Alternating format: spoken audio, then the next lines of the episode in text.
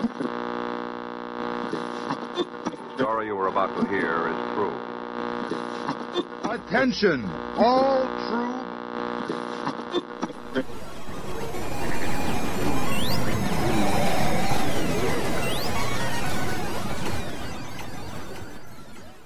She's alive. Alive!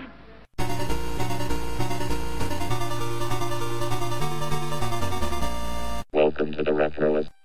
I'm a real big fan of the original Halloween movie, the John Carpenter version. But my Halloween the movie story is about the Rob Zombie film of the same name. I had not planned to see the Rob Zombie film in theaters. My viewing of it happened rather by chance. I had gone to see the movie King of Kong, A Fistful of Quarters, one night at a small movie house in the city I lived in. While walking back, I noticed a couple of people wearing Michael Myers masks walking towards the larger movie theater in my city. I was intrigued, and I followed them, and I noticed, well, they're doing a midnight showing of Halloween. Now, even though I had not planned to see the Rob Zombie movie in the theaters, I do love midnight movie showings of any film. So I bought a ticket, got in line, walked up to the lobby, and was surprised to see dozens of people dressed as Michael Myers. It was a bit eerie, but I thought, wow, this is really cool, and I wished I had had my camera with me. I waited about a half hour, and then me and all the Michael Myers lined up, and we went into the theater. I was about right in the middle and got a seat a little off to the side in the center. Good seat. Slowly but surely, the movie theater began to fill up with other Michael Myers. Perhaps it was a meetup. I'm not sure. Maybe somebody posted something online that everybody should dress as Michael Myers. But the majority of people in this theater were dressed as Michael Myers, which is cool at first. But when you're watching a movie about a killer and the movie theater you're in is filled with people dressed as that killer, it becomes unnerving. And of course I would look around and dismiss this with kind of nervous laughter. Oh, this is pretty funny. But inside I was thinking, this is really weird. This is at the core of childhood psychosis about movie serial killers. Then something really unusual happened. I needed to use the bathroom.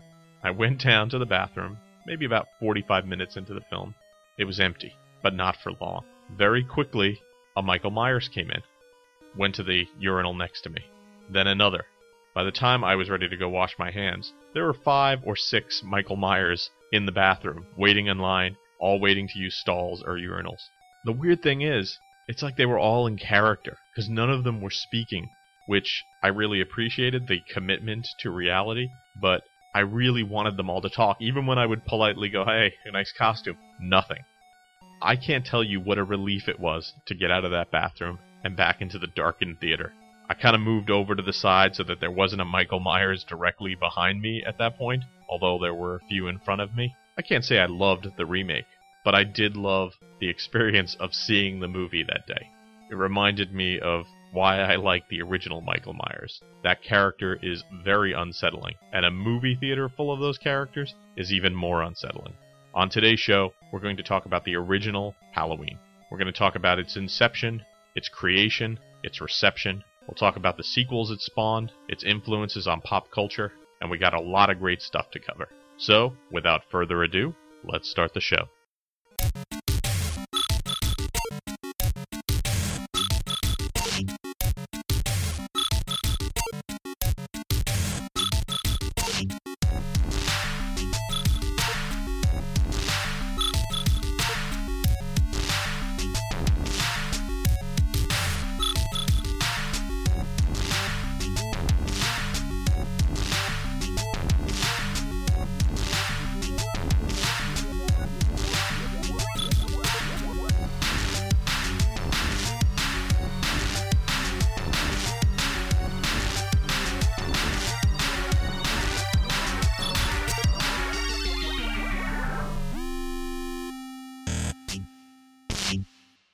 The story of how Halloween got made begins in the late 70s, after John Carpenter had finished work on a movie called Assault on Precinct 13, which was a retelling of the Howard Hawks movie Rio Bravo and involved cops fighting off a gang who feel that they've been wronged. The movie was distributed by an independent film producer named Irwin Yablans, who had a company called Turtle Releasing. Assault was released in the U.S., did not do so well. Then they brought it over to Europe, and it became quite a hit in Europe. It was popular enough that they entered the film into a few film festivals. It was during the London Film Festival that a financier, whose name should be familiar to anyone who has watched the Halloween movies, Mustafa Akkad. Akkad saw the movie, and at the time was looking to get into the American film market. He and Yablans talked and decided that there was something more in this young director, John Carpenter, and they went to him with a project idea that they had in mind. He wanted a movie about babysitters being stalked by a psychopath. So Carpenter and his partner and girlfriend, Deborah Hill, began drafting a story titled The Babysitter Murders. Now, the title would not be The Babysitter Murders, obviously, but the change actually came from Yablans, who just out of the blue one night called Carpenter and said, "Why don't we set the movie on Halloween? It'll be much moodier. Perfect." A quick name change and a franchise was born. So they had found Mustafa Akkad and wanted money from him, but he wasn't absolutely convinced that John Carpenter was the right man for the job. So to convince him, Carpenter sat down with Akkad and then did a frame-by-frame, almost minute-by-minute direction of the movie in front of him. Akkad was sold, so he ponied up $320,000 to make the first Halloween. Since the movie had such a low budget, almost everyone in the movie did double duty or triple duty, and many people would forego paychecks on the film, or would take flat fees, which when the film would do real well, would come back to haunt them. We'll return after these messages. Scared Silly, starring Ronald McDonald and the Chicken McNuggets. Ronald, nice to see you in this neck of the woods. Come on. What are you making? We're stirring up secret sauces. For dipping. We're ready, boss. Let's make sauce. Oh, well, at least I got my hair done. I have an idea.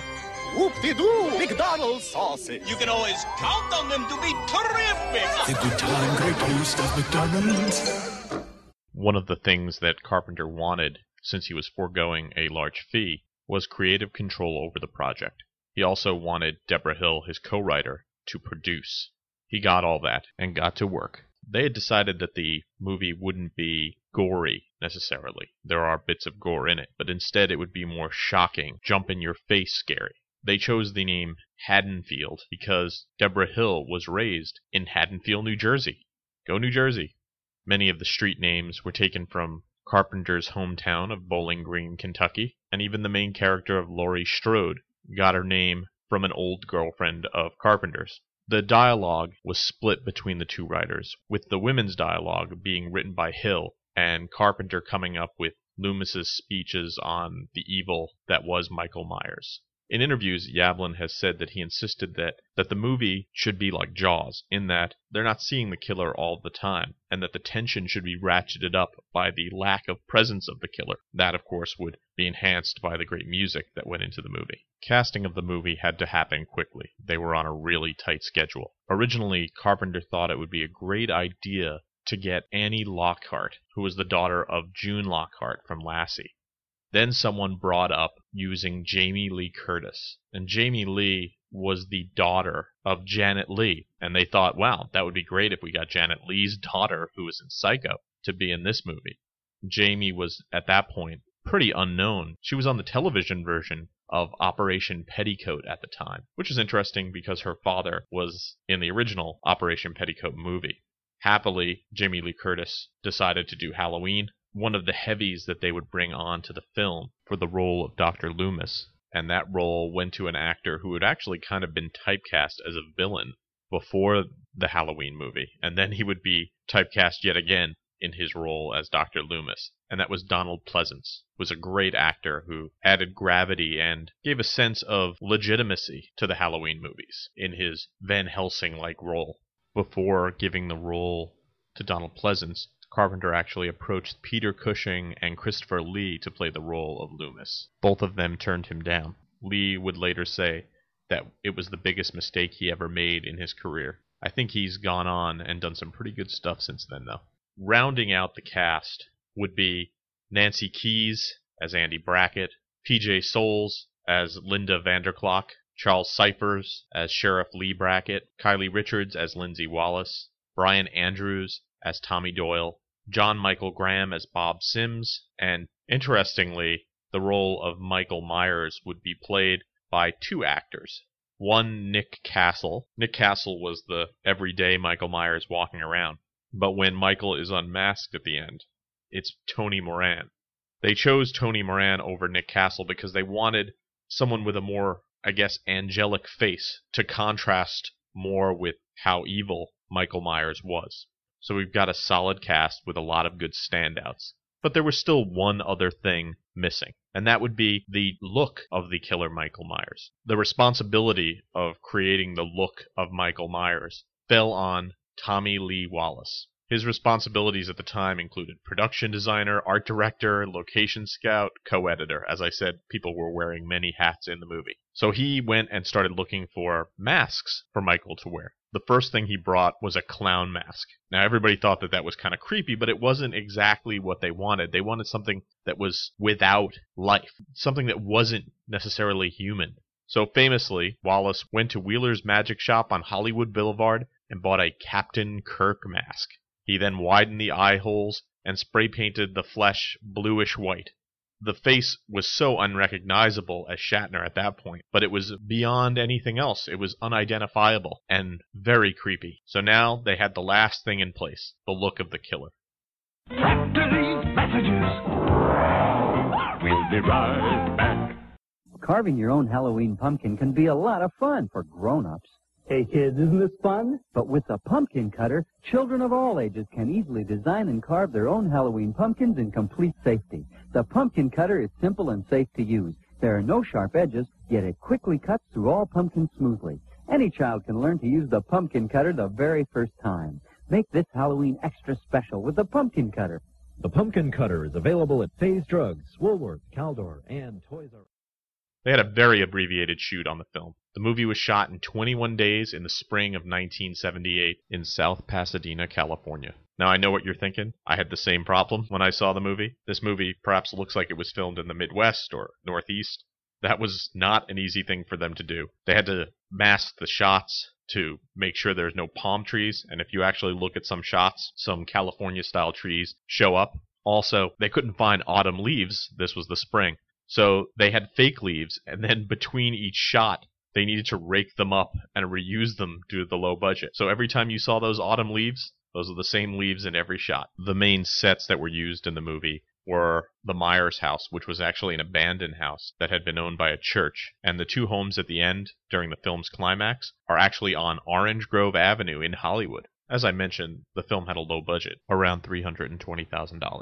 And half of that budget was spent on expensive Panavision cameras so that the film would have the proper aspect ratio. The whole film had to be done with military precision in order to get it done. And of course, just like any movie, it was filmed out of sequence. So to mark the tension, Carpenter had to actually develop a fear meter, a rating of 1 to 10. And before the scene would roll, he would tell the actors, oh, okay, this is a 6. Okay, this is a 3, and everyone would know how to act. I think you need to be a very talented actor or actress to be able to follow that direction and know your top level down. They all did a great job. One of the great assets that Halloween had was the music to Halloween, which went a little something like this.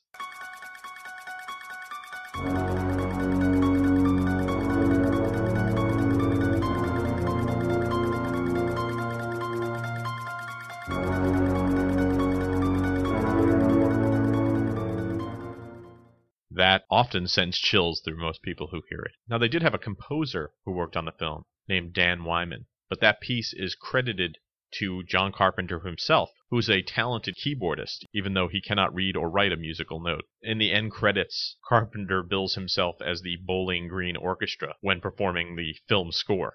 The music in the Halloween movie would continue on into its many sequels, with often just a slight variation on tone or instrumentation.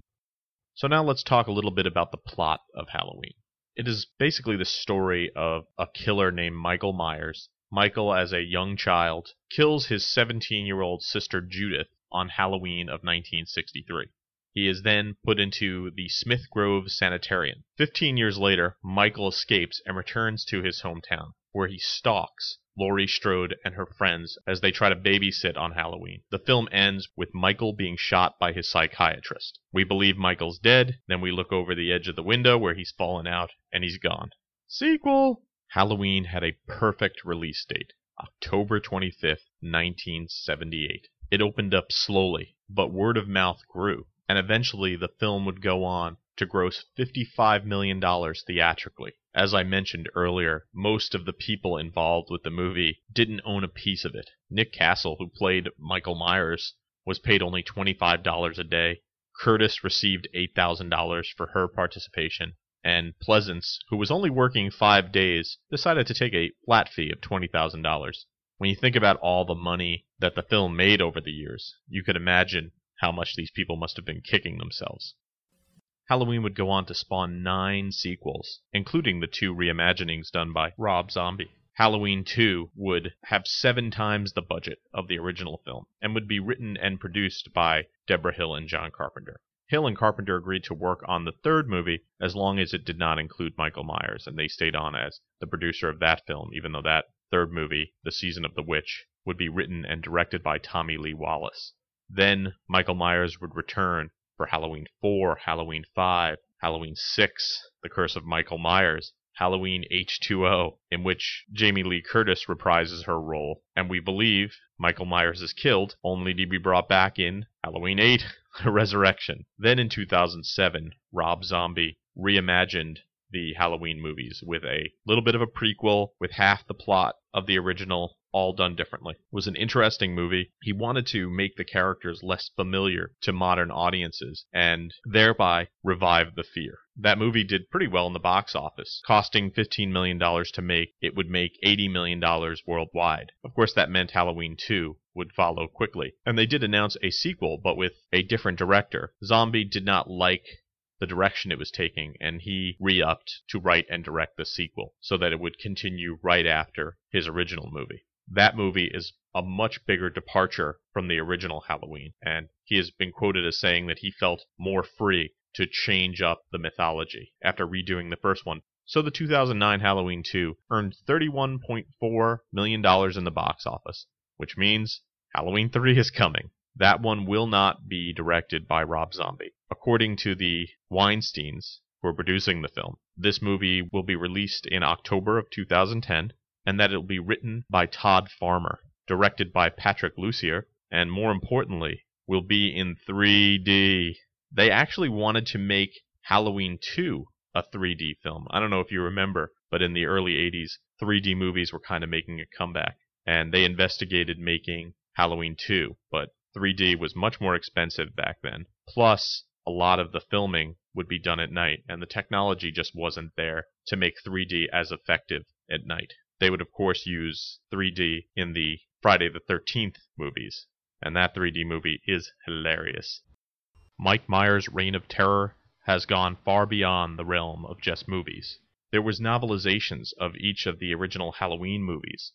There was a great comic series done by Chaos Comics that was supposed to just be a one-shot, but was really well done and well received, and spawned 2 sequels, Halloween 2, The Blackest Eyes, and Halloween 3, The Devil's Eyes. All those stories were written by Phil Nuttman and Daniel Farrens. The illustrations would be done by David Brewer and Justiano. In each of those stories, Tommy Doyle is the main protagonist, and the stories concentrate on his attempts to kill Michael Myers.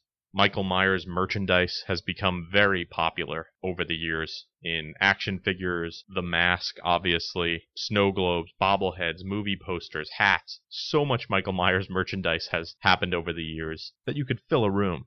In 1983, Wizard Video, who had done a video game version of the Texas Chainsaw Massacre, even released a Halloween game for Atari. In the game, the player plays a babysitter who has to protect her children from Michael Myers, who has managed to get inside the house. Now, even though the game is called Halloween and featured the film's theatrical poster as its cover art, internally, the game itself never references any of the characters or even the killer by name from the film. Halloween is so popular that when Halloween 6 came out, and it is famous for the reshoots and behind-the-scenes problems, the fan community at large wasn't happy with the results, So they went back and re-edited the film themselves. And you can find that version of the movie on eBay, often referred to as the producer's cut. I've actually seen the two side by side and do prefer the producer's cut because it builds on the mythology of the Michael Myers character, as opposed to the release, which felt a bit rushed. Adjusted for inflation, Halloween is the fourth highest-grossing horror franchise in U.S. history, bringing in approximately $517 million. The Michael Myers character continues to be a popular choice around the Halloween season. And now just during this season, try turning on any cable channel or even broadcast television and try not to find one of the Halloween movies on. It's a challenge. Michael Myers is right up there with Freddy Krueger and Jason as one of the more successful modern boogeymen. And much like Freddy or Jason, he'll constantly be reinvented. When I was in film school, we watched Dracula and Frankenstein and other early horror films, and I think Halloween is a valid alternative to those. It's classic horror with an exceptional formula for tension that grows and grows until the penultimate finale, which pits good against evil. And right when you see good finally triumph, in typical horror fashion, there's a switch, a turnaround. It doesn't feel cheap. Instead, it makes you look forward to the next film.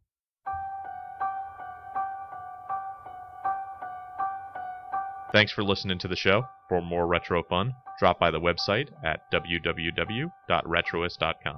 You can follow me on Twitter and Facebook. I'm at twitter.com/retroist. and facebook.com/retroist. If you like the art that shows up on the website during every podcast, that's done by Christopher Tupa. Christopher Tupa's illustrations can be found at The Retroist and at his website at ctupa.com. That's ctupa.com. Remember, we're talking about Halloween on the Retroist site and the Retroist forum, and we'd love to hear from you. So drop by the site, throw us a comment, and join in the fun. Thanks for listening to the show, and I hope you have a great weekend.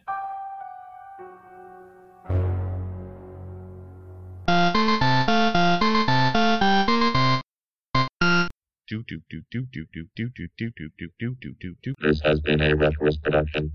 Goodbye.